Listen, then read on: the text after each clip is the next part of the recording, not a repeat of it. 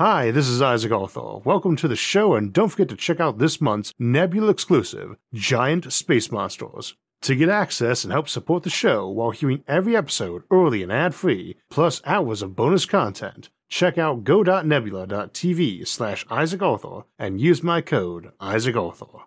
This video is sponsored by CuriosityStream. Get access to my streaming video service, Nebula, when you sign up for CuriosityStream using the link in the description. Our future lies out among the stars, but to get there, we are going to need gateways.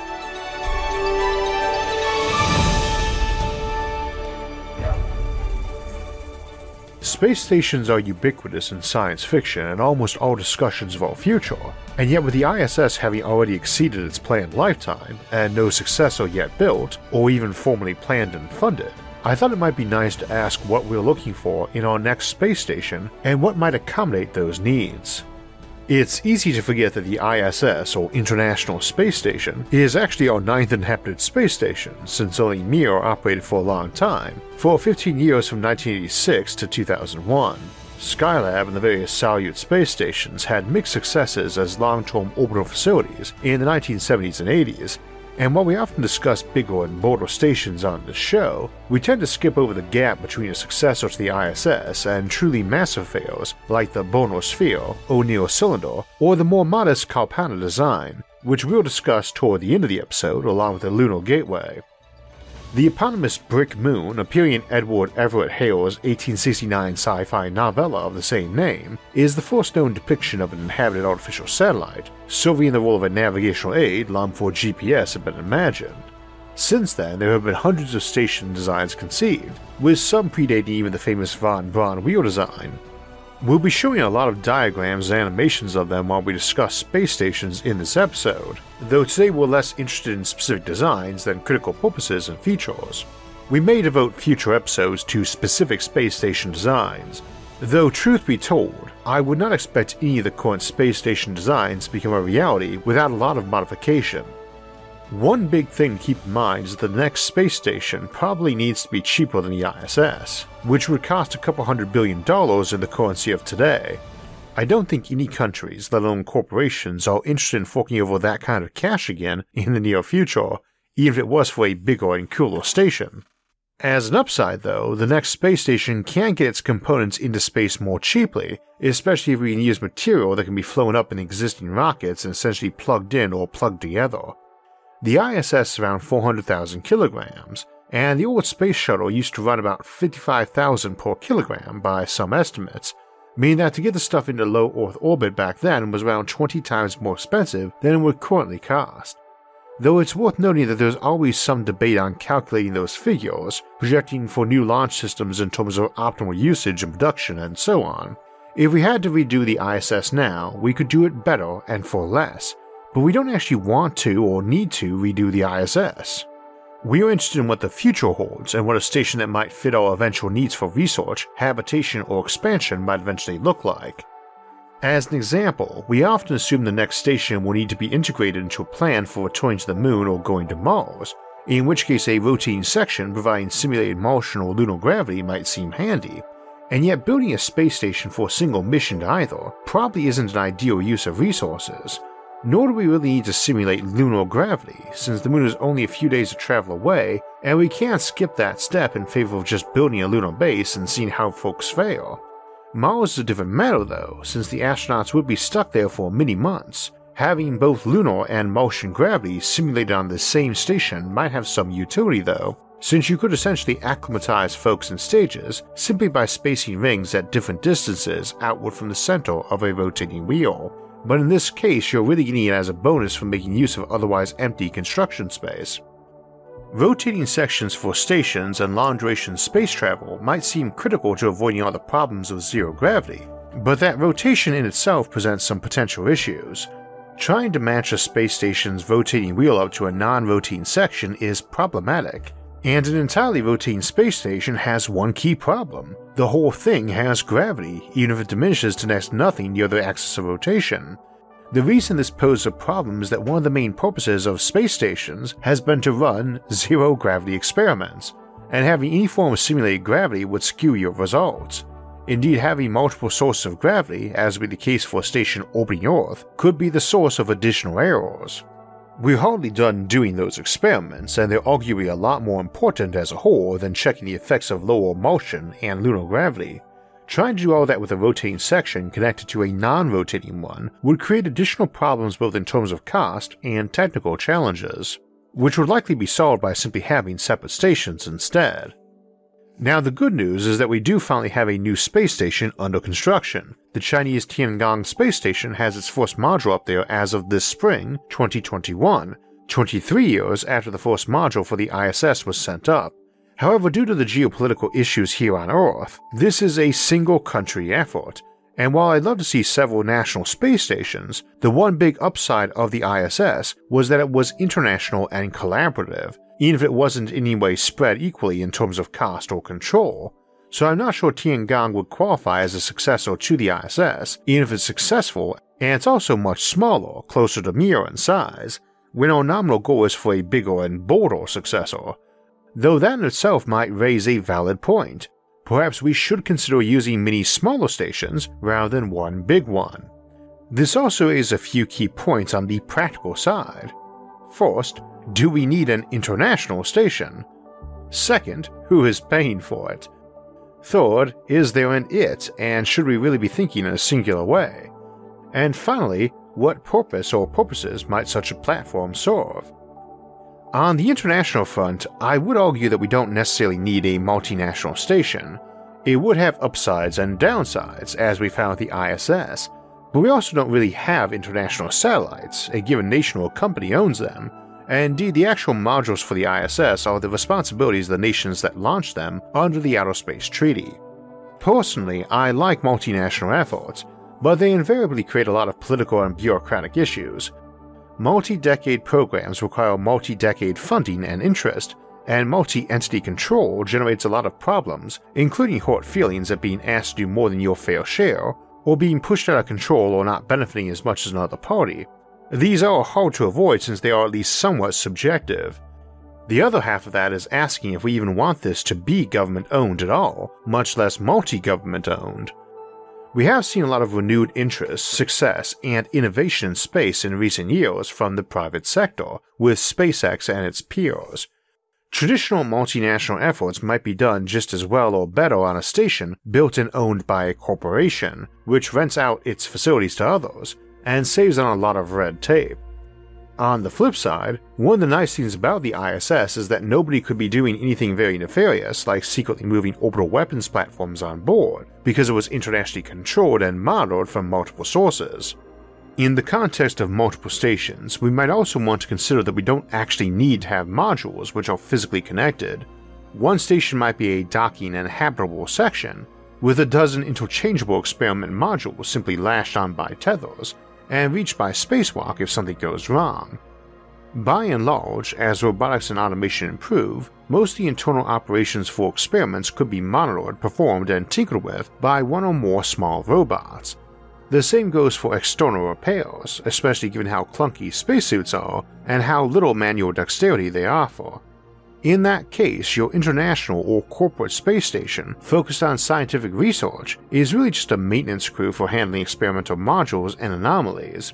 You launch the module and they attach it to the hub, possibly with a tether that also serves as a power and communication cable, thus cutting out two of the big issues with isolated experiments in space, namely running out of fuel and needing to carry their own power and communications. The other side of this is space tourism, with a space hotel essentially being manned by definition, requiring safe and easy transport for humans around its interior, regardless of how many modules might be involved. Down on Earth, the idea of having a research lab next to or inside of a resort would seem absurd, and the only reason we even contemplate for space stations right now is this assumption that the station needs to be multi purpose, and because so many folks interested in space tourism are also geeks, your typical tech millionaire who might contemplate travel to space would probably enjoy helping out with an experiment as much as trying their hand at zero gravity sports. But beyond those early days of space tourism, we should assume there would be little to no overlap between space-based R&D and tourism, and thus little point in having them at the same facility. Similarly, differing areas of research rarely need the same kinds of lab space, and for various reasons might require entirely different environmental constraints. Outside of fiction, there's not a lot of standardized lab gear, and you don't have beakers lying around every type of lab, let alone every type of experiment. Heck, even the trademark scientist lab coat isn't universal. I've only worn one three times myself, once just trying one on, once for a photo op, and once for a visit to a biology lab with heavy safety restrictions. It's not something the typical theoretical physicist tends to wear any more than a mathematician or history professor would. They are cheap and a fairly disposable bit of easily donned clothing, whose color makes it clear when you spill junk on it. But even though they are a commonly recognized symbol of all science in the public sphere, even something as simple and utilitarian as a lab coat is just one example of how requirements can differ in reality from what we might imagine. I've never seen anyone wear one on the ISS, for instance. In our episode discussing whether we should first go to Mars or back to the moon, we talked about how even these two seemingly similar projects actually have very limited overlap between them, Labs are the same, so while we have a concept in science fiction of more purpose built space stations, trade stations, fuel depots, research facilities, and so on, we probably need to acknowledge that an object in orbit that is purpose built for research isn't likely to be some sort of all purpose lab, but more like the Hubble Space Telescope and its various kindred, with each one dedicated to a particular use. An experiment specific, or possibly lab specific environment like a zero G fish tank to see how fish adapt to swimming around in a giant tank of water with no gravity or pressure difference, could be used to see how many different marine organisms and even ecosystems might operate in microgravity. But while that's great for fish, it's going to have specific design features for those projects, and probably isn't going to be useful for seeing how birds live in that environment or how microgravity affects early childhood development. This is not to say that you can't mix and match, a space hotel might be a good place to conduct studies on how the environment of space impacts human behavior, but I think in general, we want to move away from the assumption that the successor to the ISS is going to be an all purpose multinational affair, and more toward the idea that the next space station is likely to be plural in some sense. Such being the case, it's probably more logical to ask which type of space station will be built next. What's most likely to be the first of this hopeful constellation of new space stations, and why? Tiangong might then qualify as the next space station, but in many ways is essentially parallel to Mir or Skylab and the ISS as a small all-purpose station. It's also currently in progress, so for now we'll turn our eye to other options. There's a controversial sentiment I've heard fairly often and partially agree with that says essentially that an all purpose space station can attempt any purpose but excel at none, and there are similar comments about this or that design for a new military aircraft carrier, or naval cruiser, or any number of other projects, including software platforms. Overgeneralizing is often as bad an idea as overspecializing, but generalizing and specializing are often useful. Since a manned station would be able to share a lot of the same facilities, there's a lot to be said for a single big one that can serve multiple purposes. So, which one will it be? Specialized stations or a big hub in which many specialized tasks might occur? Alternatively, might it be some sort of splitting of the difference? For instance, while a city is a generalized hub, a university campus is a mix of general and specialist, focusing the broad category of research and teaching, and of course over time often adds things to the campus or its periphery that's more generalized. Universities aren't just labs or housing complexes, and most of them manage to function just fine with this type of multitasking, it's just that we don't usually consider it in that light.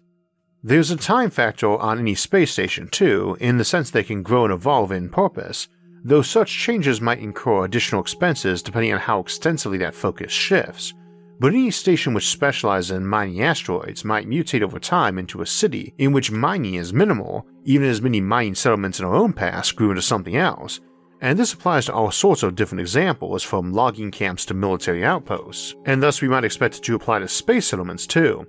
But that constitutes long term growth, not near future. What does the next space station need? Some features seem obvious, like a docking hub to allow people to move from ship to station, though ironically, this was not a feature on most of the early space stations, with crew instead being transferred by spacewalk from ship to station. Improvements in spacesuits or airlocks might negate or diminish the need for these. It also might not be entirely necessary to have a docking hub on every station, such as with the Tendo Station model we mentioned earlier, where hundreds of modules might be attached by tether and mostly overseen and visited either remotely or robotically. Indeed, in such a case, the hub might actually be a spaceship that simply cycles out occasionally by passing those tethers to the next manned ship, like passing a cluster of balloons. So even this seemingly obvious feature of a docking connection to allow unsuited travel between ships and modules should not necessarily be taken as a given. Tied in with other assumptions we often make about space stations, the idea of how we'll recycle air and water. Contrary to what science fiction might suggest, it won't necessarily be the case that all long term facilities and ships will make use of plants for recycling the air and water, though I feel like this is going to be one of those big characteristics of ships and stations as we move from brief visits to space to actually living there, since having actual plants on board will allow us to recycle air, water, and also produce some fresh food. But just as we rarely see more than the occasional houseplant in the typical workspace, we should not necessarily assume that and water recycling will be done in this fashion on your typical smaller station. For most of those, carbon dioxide scrubbers and filters for air and water are generally going to take up less space and resources, and most importantly, be more reliable, keeping them more attractive for those smaller applications.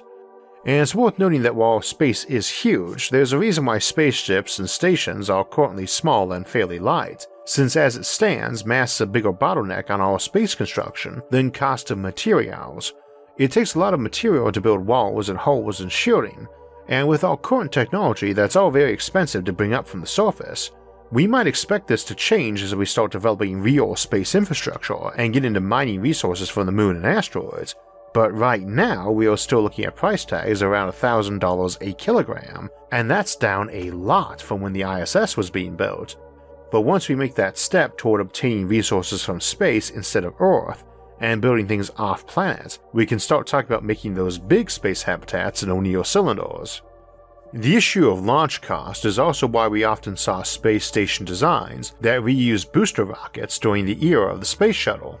You've got a great big cylinder floating around in orbit with about 2,000 cubic meters of internal volume, more than the entire ISS, and that presumably can be retrofitted into a space station module to save a lot on fuel and effort, while also managing some of our space debris. In truth, this was a lot easier said than done, hence why it hasn't been done, but it was always a temptation and one that probably could have been made a reality. However, with the new age of reusable rockets moving to include even the upper stage booster, this is likely to end this option. So we have four main concepts here in terms of recycling. The force is that a shift in technology can alter the dynamic of what provides discounts for construction. No empty booster rockets milling around orbit means no easy access to empty ones to reuse. In the same way, setting up cheap solar shade production on the moon a few decades from now might allow us to reuse damaged ones as whole components, wrapping them around a structure like a protective cocoon. Second, it reminds us that while one man's trash is another man's treasure, sometimes the process of repurposing it is ultimately more problematic than it might initially seem. Third, it reminds us of this space debris issue, and that as a consequence, we also need to be thinking of how to better protect astronauts from the general hazards of space, everything from radiation to micrometeorites and even bits of junk. A thicker hull is probably the easiest way to go here, but more weight means more money, unless we're making use of stuff we already have up there, even then, more weight means more orbital correction requiring more fuel. And finally, recycling on board would be useful, but probably only in cases where the equipment is going to get enough use to justify the mass and maintenance requirements of tools for repair and reprocessing, so I'm not expecting to see something like a large hydroponic setup on the next station. This might be less true if we get a big space tourism industry going, and there's a chance that will take off soon, a lot of recycling gear for any type of waste does better at larger scales, so a facility of 3 or 4 astronauts benefits less from having these than one with 3 or 4 crew and 10 or 20 guests. We do not know what the price point for stable space tourism would be, but we do know that Virgin Galactic has already booked several hundred people at a ticket price around a quarter of a million dollars apiece, and there are over a million people who make more than a million bucks annually and might look seriously into doing that. So, as surprising as it might seem, we might already be at or near the price point for discussing larger stations. If I can have a hotel with 10 folks at any given time for, say, a week at a time, that's just 520 people a year. Would that be a separate station or separate module, or something integrated into a larger station? Probably the latter, if for no other reason than sharing all the cost and diversifying the investment. The other big business case for the relatively near term is going to be manufacturing in space. We don't know where the space industry will take off to the point we can actually manufacture stuff there, though we have examined several plausible options in our episode on kickstarting space industry. There is something of a catch 22 to space based production where often the demand that justifies a new economic sector focused in space can't exist until after other space based infrastructure exists, which themselves rely on other demands. But if we're confident we're going back to the moon or Mars, or the main intent is to cheaply gather metals for power satellites or solar shades, then a factory and port for that in orbit is a justifiable expense, and just represents an early investment to prove and prototype the process for future development. Which brings us to the Lunar Gateway, or simply the Gateway. This is an upgrade and adaptation of the Deep Space Habitat design from about a decade back, which is being proposed as part of the new Artemis program to return to the Moon. The basic notion is to place a space station around the Moon, and there's a lot going for that. I've heard folks object the idea on the grounds that we should be returning to the Moon itself, not building a space station there, but there's a reason why all the Apollo missions involved orbiting the moon and sending down a vehicle. I think it makes a lot more sense to have some waypoints established first, and the same applies for Mars. If you have a sort of relay system where folks can train, resupply, or have assistance along the way, it decreases the amount of stuff you have to bring with you for the longer journey, which ultimately translates to lower costs over time, a semi permanent presence in the orbit of the moon would ultimately make doing missions there and getting established on the surface a lot easier in the future. Plus, after waiting 50 years to go back, a short delay to establish a station seems a minor wait. We also aren't interested in just landing and poking around there, we want to be back there forever. We would want to set up real industry there, and a space station orbiting the moon is good for that.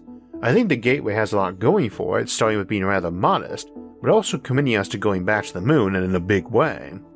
For less modest options, we have options like the Kalpana 1 station. This obviously isn't going to be our next space station, but it's a reminder of what we're aiming for and what we can achieve if we get a moon or asteroid mining operation on the go, or build up a space tourism and orbital construction industry. It's a stepping stone not just to the moon, but toward larger settlements like the Stanford Torus, Bernal Sphere, or O'Neill Cylinder. But where the ISS is around 400 tons, Kalpana is around 10,000 times that, with some estimates putting it as much as 7 megatons. With launch costs at $1,000 per kilogram, or a million dollars per ton, you'd still be looking at $7 trillion in launch costs, more than 30 times what the ISS cost. With an intended 3,000 residents, you'd have to charge more than $2 billion per resident just to get the thing off the ground. I imagine this is probably off the table for most folks, so a project like this definitely needs to be one where you're sourcing the mass from somewhere else, or else finding a way to vastly decrease launch costs from where they are today. But that being said, it's not as far off as it might seem, and may well be something that could happen in this century. The good news is that we're really moving forward again with space. The ISS may be past its original expiration date, but it's still running strong. China is busy building a new one, not just planning it, and the Artemis program and Gateway Station look like they are likely going to happen. Fundamentally, though, as I said near the start, it's not about what the next space station will be in a singular sense, but what the future of space stations looks like as a whole in the coming decades. In the next 10 years or so, we are likely to see multiple space stations functioning at the same time, and it won't be long before folks can't just say the space station like we do today without getting a lot of confused looks the future will likely be one of an increasing number of increasingly specialized structures in space. That time is coming sooner than many might believe, and with it getting launched this decade, it's definitely going to be fun to live through. We were talking about space hotels in passing today, and folks often ask me to do an episode on space food, and we might one day do one, but in the meantime, there's a great discussion of the challenges of cooking in space with famous chef Heston Blumenthal over on Curiosity Stream. Now, we do have an extended edition today available on Nebula, where we'll spend a few minutes discussing the Stanford Torus design and the Bernal Sphere as alternatives to the O'Neill cylinder or Kalpana. I think we will end up giving each their own episode at some point, but I keep not getting around to it and want to in this episode, but the reality is neither is a legit candidate for our next space station. The nice thing about the extended editions on Nebula is I don't have to worry as much my rabbit trails or tangents get a bit off topic. If you didn't already know, Nebula is our new streaming service full of awesome content from STEM creators like Real Engineering, Mustard, Answers with Joe, MKBHD, Rene Ritchie, and a bunch of others, including a lot of awesome non STEM content like Devin from Legal Eagle. And the notion of all having extended editions replacing our sponsor reads in our episodes was Devin's idea, as I recall. Our episodes on this show appear early and ad free on Nebula, and some have extended editions too, plus we have some Nebula exclusives, like our Coexistence with Aliens series. Now, you can subscribe to Nebula all by itself, but we've also partnered up with CuriosityStream, the home of thousands of great educational videos, to offer Nebula for free as a bonus if you sign up for CuriosityStream using the link in our episode description that lets you see content like Heston's Dinner in Space and watch all the other amazing content on CuriosityStream, and also all the great content over on Nebula from myself and many others. And you get all of that for less than $15 by using the link in the episode's description. So this wraps us up for today, but not for the week, as we have our mid-month Sci-Fi Sunday episode, Alien Artifacts and Xenoarchaeology, this weekend on August 15th. Then next week, we'll look at fusion propulsion designs and concepts for spaceships before closing the month out by heading all the way out to the edge of the universe on Thursday, August 26th. Then we'll have a monthly live stream Q&A on Sunday, August 29th at 4 p.m. Eastern Time. If you want to know us when those and other episodes come out, make sure to subscribe to the channel, and if you'd like to help support future episodes, you can donate to us on Patreon or on our website, isaacarthur.net which I'll link to in the episode description below, along with all of our various social media forums, where you can get updates and chat with others about the concepts in the episodes and many other futuristic ideas. You can also follow us on iTunes, SoundCloud, or Spotify to get our audio only versions of the show. Until next time, thanks for watching and have a great week.